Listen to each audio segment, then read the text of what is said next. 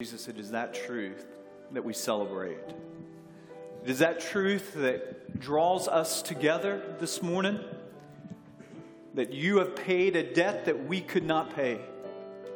That you've defeated sin. You've defeated hell. You've defeated Satan. You've defeated anything and everything that could separate us from your love. We celebrate that Good Friday is not the end of the story. We celebrate that the silence of Saturday was met with the chorus of a tomb that was rolled away, a stone that was rolled away, and an empty tomb that, that proclaims to all this morning that you are risen. God, we thank you for the truth of Easter. We thank you that Easter changes everything. May you continue to speak to our hearts as we focus our attention upon your word and the clarity of the call of that original Easter morning. It's in your name we pray, the risen name of Christ. Amen. He is risen. Church, if you have a copy of God's Word, I'm going to invite you to turn with me to John chapter 20 this morning. John chapter 20, verses 1 through 18, as we celebrate our risen Lord and Savior. I'm so glad you're here this morning. If this is the first time that you have attended Dawson, we welcome you. My name is David Eldridge, and I have the great privilege of serving as the pastor here. If it's been a while since you've been here at Dawson, I'm so glad that you're here. If you're here most Sundays, I am so glad that you're here. We are celebrating today the foundational fact of what our faith is about. We're celebrating today the wonderful news that approximately 2,000 years ago, Jesus Christ came to this earth.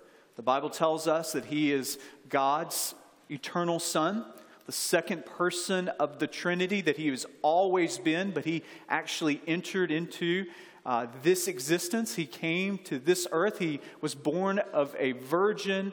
He lived a perfect life. He healed people. He taught. Uh, there, there are wonderful miracles that we see in the Gospels, the four books of the Bible that tell us about Jesus' earthly ministry. And then this past Friday, we came together with what the Christian church calls his Good Friday. And it doesn't seem like it's good but the fact of that person, Jesus Christ, who lived 2,000 years ago, he, he died, and he died a cruel death. He died a painful death. He, he died a humiliating death. The death that Jesus died on a cross was a death that was reserved for the lowest of the criminals of that day. It was a death that was reserved for the slaves of that day. It was not a death that even a Roman citizen could normally die of. I mean, it was a cruel death. And Jesus died that death, and the Bible tells us that he died upon a cross, and your sins and my sins, the sins of all of humanity, every lust and every lie, from our gluttony to our gossip, from our pride to our prejudice, all of that, all of our sins were placed upon Jesus, and then he died, and he died on Friday. He was buried in a tomb that Friday. They came on Sunday, and that's where the story takes an unexpected shift. That, that's why, in some respects, this is fitting that this is April Fool's Day because the type of story that I'm telling you seems to have some type of punchline. There was a person and he lived and then he died and now he's living again, April Fool's, but this is not a normal April Fool's story. This is a story that takes an unexpected twist and turn, and the one who lived a perfect life, who died a death for your sins and for my sins, was raised, and he defeated death. He defeated sin. He defeated everything and anything that would separate you from the love of his Father, God eternal. That is what we celebrate on Easter. There's much about Easter that we could talk about, but I want to just be very simple and to the point. I want to remind you this morning of the surprise of that first Easter morning, and I want to remind you, or maybe even tell you for the first time, the significance of that first Easter morning. So I want us to think about the surprise and the significance. John chapter 20, starting in verse 1, reads this way And on the first day of the week, Mary Magdalene came to the tomb early while it was still dark and saw that the stone had been taken away from the tomb. So she ran and went to Simon Peter and the other disciple, the one whom Jesus loved, and said to them, They have taken the Lord out of the tomb, and we do not know where they have laid him. So Peter went out with the other disciple, and they were going toward the tomb. Both of them were running together, but the other disciple outran Peter and reached the tomb first. And stooping to look in, he saw the linen cloths lying there, but he did not go in. Then Simon Peter came following him and went into the tomb. He saw the linen cloths lying there, and the face cloth which had been on Jesus' head, not lying with the linen cloths, but folded up in a place by itself. Then in verse 8, the other disciple who had reached the tomb first also went in, and he saw and believed. For as yet they did not understand the scripture that he must rise from the dead. Then the disciples went back to their homes the surprise of that first Easter morning, Dawson. Mary Magdalene comes to the tomb early in the morning. It was still dark. There's four gospel accounts of the resurrection. They're not contradictory accounts, but they're complementary accounts with different emphases. John emphasizes Mary Magdalene and her leadership. He kind of sets her apart. It could seem as if this is a contradiction to the other three gospel accounts, but if you notice the pronoun in verse 2 here, we do not know where they have laid him. So we have Mary Magdalene in verse 1. We have a plural pronoun in verse 2. So it isn't that Mary Magdalene is alone, but in some respects, John is signifying, he's setting her apart in his gospel account that's not a contradiction to the other gospels, but is a complementary account. She comes to the tomb, and there is something that John wants us to hear, and that it was dark that morning. Now, obviously, it was early in the morning, but there's something more to the setting. He's setting a mood because for Mary Magdalene, it's spiritually dark, it is emotionally dark. There's an absence of hope and joy. There's a knot in her stomach because the unthinkable had happened upon Friday, and now she's coming and it's setting in on her. Many of you know what it's like to get that call unexpected at night. Many of you know what it's like to make the plans with the funeral home. Many of you know what it's like to have that knot in your stomach where you wake up the next morning and say, Did that actually happen? And then it begins to settle. Darkness settles. So for Mary Magdalene, it, it is dark that morning because Jesus is dead. The unthinkable has happened. So she approaches the tomb. And while it's still dark, she sees that something is eerily out of place. A stone, the stone that actually encased the tomb of Jesus, has been rolled away. So she runs to tell the disciples, not Jesus is alive. That's not what's on her mind whatsoever. She runs to tell the disciples, thieves have stolen the body. Can you believe this?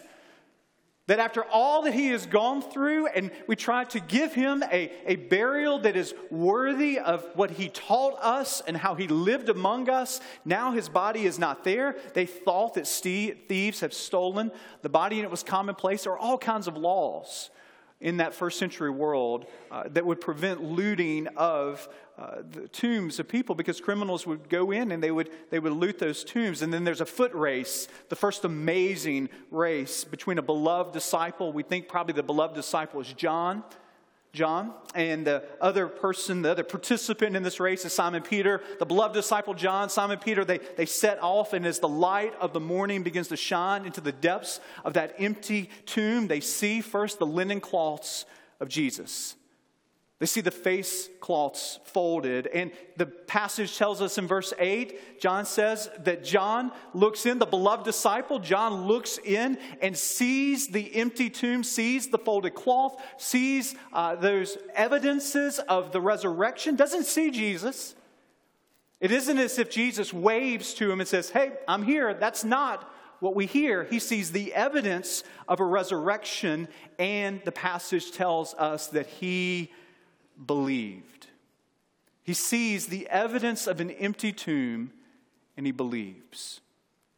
You know, in many respects, we, we stand in the feet, uh, in the shoes. We, we follow the path of the beloved disciple and Simon Peter because we're in this room here, and I, I, I would imagine that, that none of us have, have physically and tangibly, like I'm touching this table right here, none of us in this room have, have physically held the hand of Jesus Christ. None of us have had Jesus over for dinner. So all of us are in the place of these two disciples who are viewing the evidence of the resurrection, and we are believing, in spite of the fact that we don't physically see, physically touch the incarnate Lord Jesus Christ here upon the earth. That's important. And for some of you, it's an obstacle.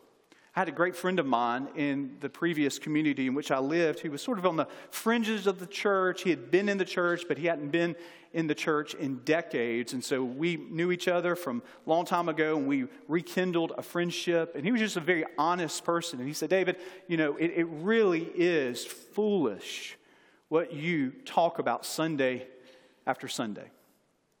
Let me just cut to the chase.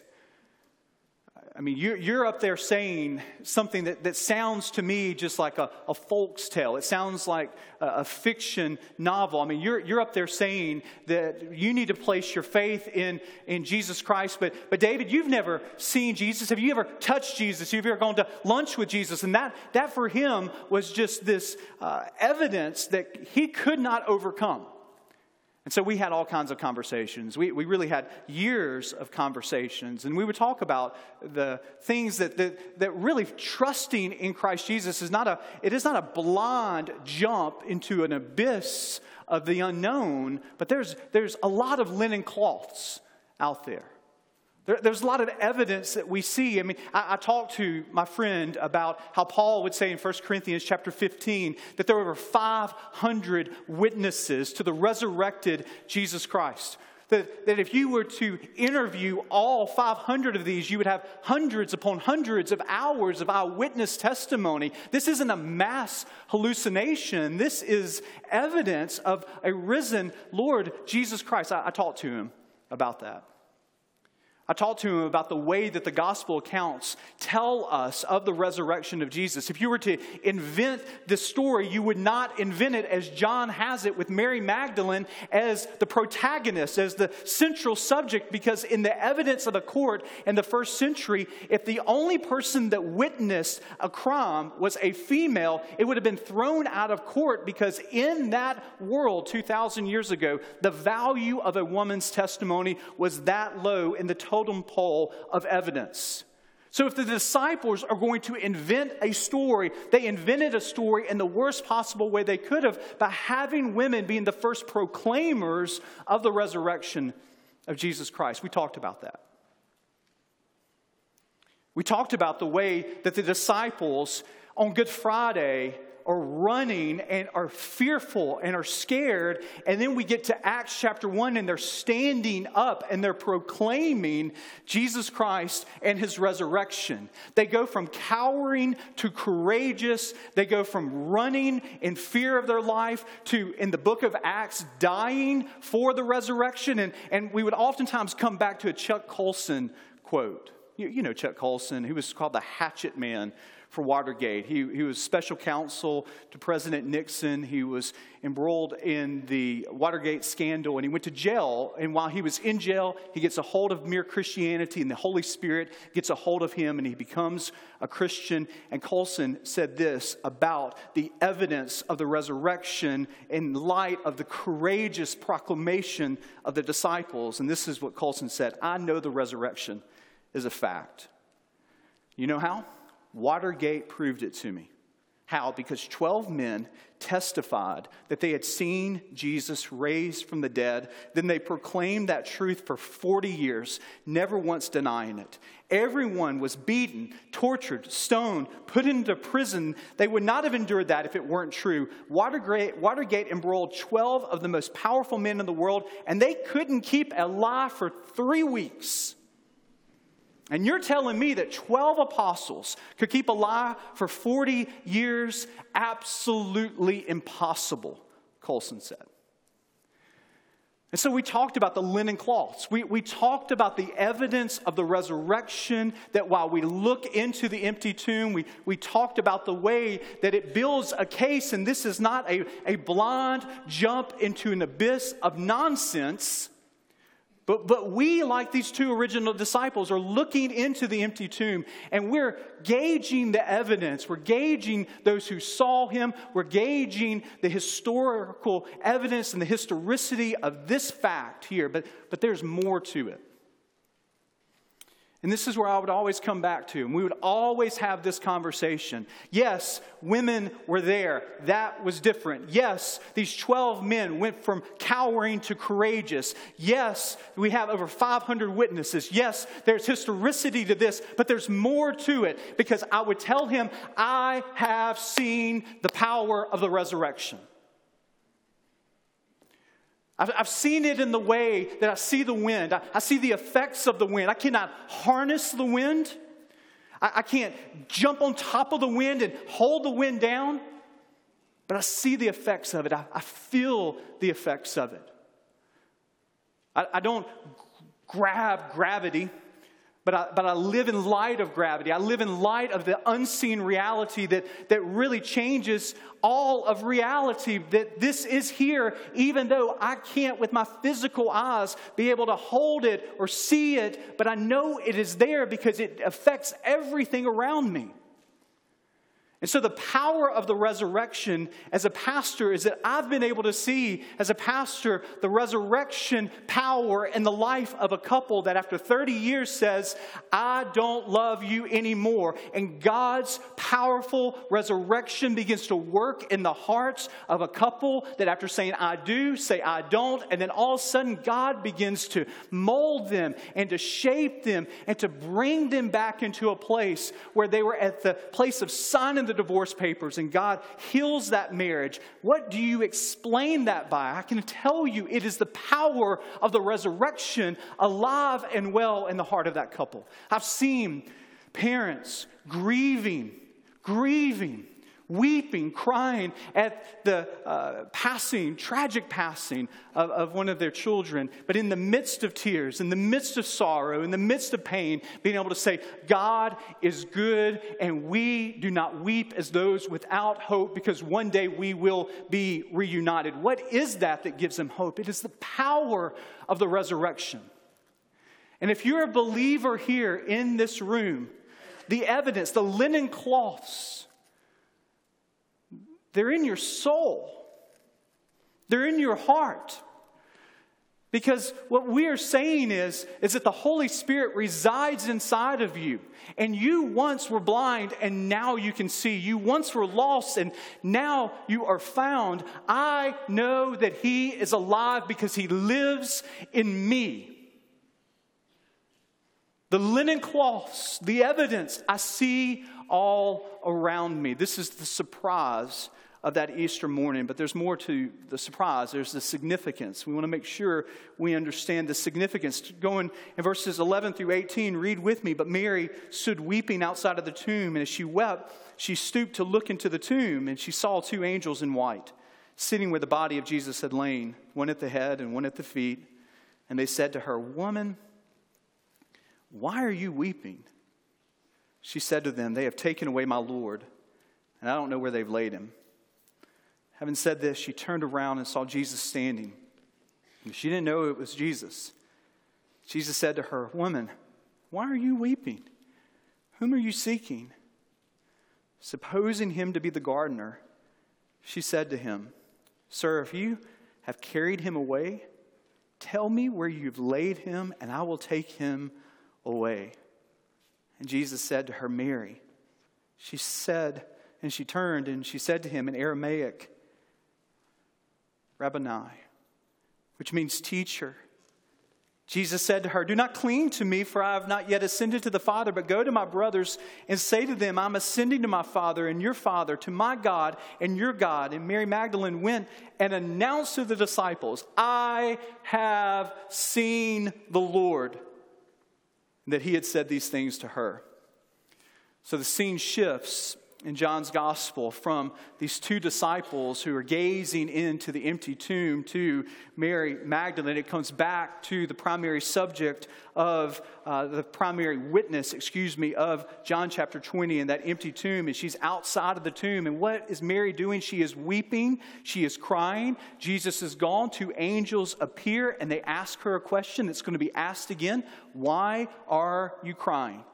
And she says, Well, of course, they, they've taken my Lord. I don't know where he is. And then, in this miraculous, instant type of way, Jesus appears next to her, and Mary Magdalene has no idea who he is. He asks, Why are you weeping? Whom are you seeking? And Mary Magdalene says, This must be the gardener. I don't know who this guy is. Must be the gardener here. He mistakes, or she mistakes, Jesus for the gardener. And why is this significant? One of the things, if we had the time, we'd be able to trace this through John's gospel, but I think you maybe can even pick up, maybe you even have an intuition of what's going on here because John's gospel is tying some things together. Adam, Adam and Eve are created with a perfect relationship with God, and God places them where? He places them in a garden. And in the garden, they walk with God, they talk with God, and then sin enters inside of the garden, and there's a shift. Adam and Eve, who were created for the garden, have to leave the garden, and there are two angels who stand guard to not let them back into the garden. And all of us are like Adam and Eve. We're created for the garden, but we can't live in the garden with our sin. And so the story of Jesus is to get us back to the garden. And Jesus himself, while he's a human, he walks through the garden, the garden of Gethsemane, where he says, Not my will be done, but thy will be done. He is upending the temptation of Satan. As Satan, even in that moment of, of deep anguish, is tempting Jesus to, to go the way, not of sacrifice, but go the way of self. And he says, Not my will, but thy will be done. When Jesus is purchasing our salvation in John chapter 19, there's just this little, little statement. At the place where Jesus was crucified, John tells us there was a garden. And Jesus appears to Mary, and where does he appear to Mary? He appears to Mary in a garden. And what John is telling us, as we were created for the garden, as we were created for that place of uninterrupted, unmediated relationship with God the Father, because sin is with us, because brokenness is around us and inside of us, there is going to be a way that we can get back to the garden. That is through Jesus Christ. So, our original calling was for the garden, and the original restoration is going to be in the garden. In Revelation chapter 22, kind of the, the last picture that we have of the way the heavens and the earth are going to be, the angel showed me the river of the water of life, bright as crystal, flowing from the throne of God and of the Lamb. And what's there in the middle? Through the middle of the street of the city, also on either side of the river, what's there? The tree of life with its 12 kinds of fruit, yielding its fruit each month. The work of Jesus Christ upon the cross is the bridge that gets us back into that perfect, mediated relationship with our Father. Do you know Jesus as your Savior? Do you know that He's the bridge, that He's the path? Do you know that He is the one who we as sinners are outside of the garden, but He's calling us back through Jesus? He's calling us back into that place. Well, Mary doesn't get all of that, certainly doesn't get all of that in the moment. She's weeping, she's crying. She thinks that death has won, that hope is lost, that joy is silenced until Jesus does what? Speaks her name. I think parents get this. And if you're not a parent, I think you, you, you are a son, you are a daughter, and you understand maybe the intuition of what I'm saying. That there's something instinctual when you have children to just call the, the power of their name. There, there's no manual what to expect when you're expecting. I, I didn't read that when, when I was, you know, so I, I didn't know what to do necessarily with my children, but I knew this that when I held Hayden in my hands, it is instinctual to say, Hayden, and to sing to him and to, to embrace him. So we could go back through life with all of my children, and, and really the story of raising my children as a 12, uh, my ch- children as 12, 10, and 6 can be, can be told through me calling their names. Hayden. Hayden. Luke. Jonathan. Jonathan. Hayden. And there's something about the tone and the inflection that says, I haven't seen you in four days. Hayden. I'm upset. Luke. I'm cheering them on. Luke. There's something in the tone and the inflection that all of life is wrapped up in. And I wish, maybe there's an audio recording in heaven. But what did Mary hear in the tone, in the inflection, when her Savior called her by name? You know, this is a good reminder. Mary's more than a number, Mary's a name.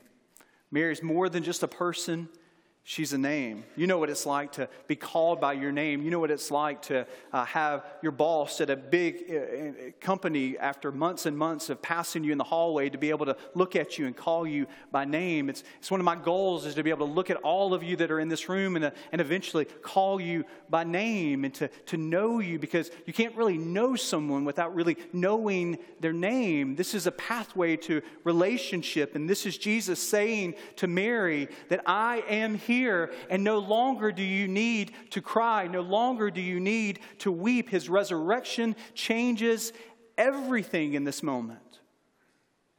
Some of you know that Tolkien J.R.R. Tolkien in the last Lord of the Rings book. He comes to the Return of the King, and it's this uh, very pivotal scene after Mount Doom and after Mordor, and Samwise is there and he's asleep, and then he wakes up, and there's this powerful line where he sees Gandalf, and he says, Gandalf, I thought you were dead.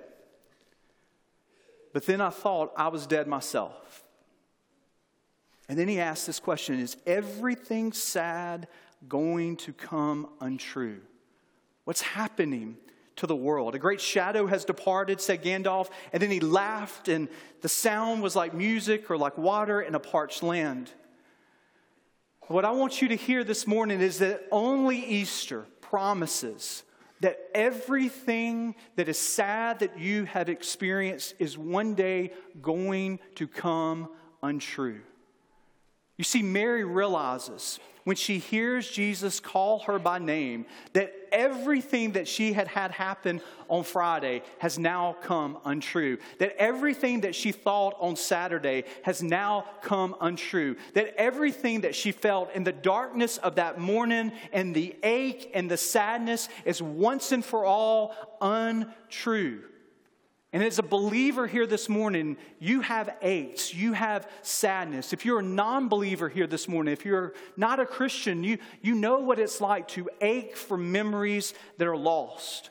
You know what it's like to have loved ones who you grieve that they're not physically present with you. You know what it's like, all of us in this room, grieving for injustice that is around us and things that we see on the television that just bring us to tears at the pain and the hurt that people experience. We, we ache for a clean slate to be able to take back those words that we wish we had left unsaid. We, we long for our health to come back that is past us. We, we long for a rewind button. If we could only pause life and rewind and be able to go back and not make that decision, all of us know what it's like to have sadness that we long to come untrue. And Mary certainly did. You know, there's all kinds of speculation about Mary Magdalene, but, but this, this we know about Mary is that she is a woman who is introduced to us by the gospel writers as one who had seven demons within her. So, what we know is, is that, that Mary knew sadness, Mary knew regret, Mary knew pain. Mary knew confusion. Mary knew probably abuse. She probably knew uh, emotional and physical and spiritual difficulty. And Jesus knew all of that. And Jesus calls her by name. Jesus knew all of her past. And Jesus loved her. Jesus knew all that she had gone through. And Jesus redeems her. He chose her to take his story to the disciples. The demon possessed Mary is going to be the first person to to proclaim the resurrection of the Lord Jesus Christ. And why is that significant? Because Easter is for all of us who are like Mary, far from God. Easter is for Mary because Easter is for you. Easter is for Mary because Easter is for me. The resurrected Lord Jesus Christ is still calling us by name. Will you believe him by faith? Will you trust in the finished work of the gospel? And when you say yes to what he has done, not what you can accomplish, not what you can do, but when you say yes to what he has done upon the cross, there is hope for you no matter the sadness that you have gone through. There is hope no matter what you face on earth. That no matter what the struggles that you face and the strongholds that you face, no matter the disappointments that you face and the disorder that you might face, Easter is here to remind us with great boldness that there is hope for our future. There is hope in the midst of the ICU where a person's health is frail because why? Through Christ, death isn't the end, resurrection is coming. There's hope for the guilt ridden person who is shackled by their, fat, uh, by their past because why? Mistakes aren't the end, resurrection is coming. There's hope for the person who is shackled by depression and addiction because why? Our struggles through Christ do not get the last word. There's faith and hope and joy why? Because when we trust in the Christ of this Easter story, nothing can separate you from the love of God. It means that death doesn't have the last word for anyone that is in Christ, that there is hope right now, regardless of where you are right now. Easter means that there is no guilt in life, there is no fear in death. Why? Because this is the power of Christ in me from life's first cry to final breath. This is what we say as a church Jesus commands my destiny. It means for you, Christian, that no matter how dark your Friday has been, no matter how dark your Friday is, no matter how silent it seems in the Saturdays of your life, Sunday is around the corner. He is risen because He is risen indeed. And that church, that church makes all the difference. Do you know this Jesus that I'm talking about? He is calling you by name. Have you trusted him as your Savior and Lord? Do you know the hope of Easter? Not in your head, but in your heart. Would you bow with me?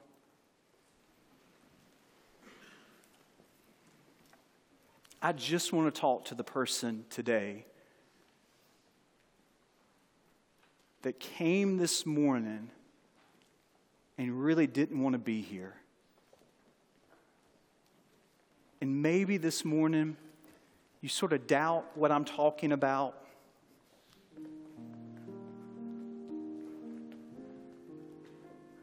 Could right now be a time that you just sit in the silence of this sanctuary and ask yourself, what am I putting my hope in?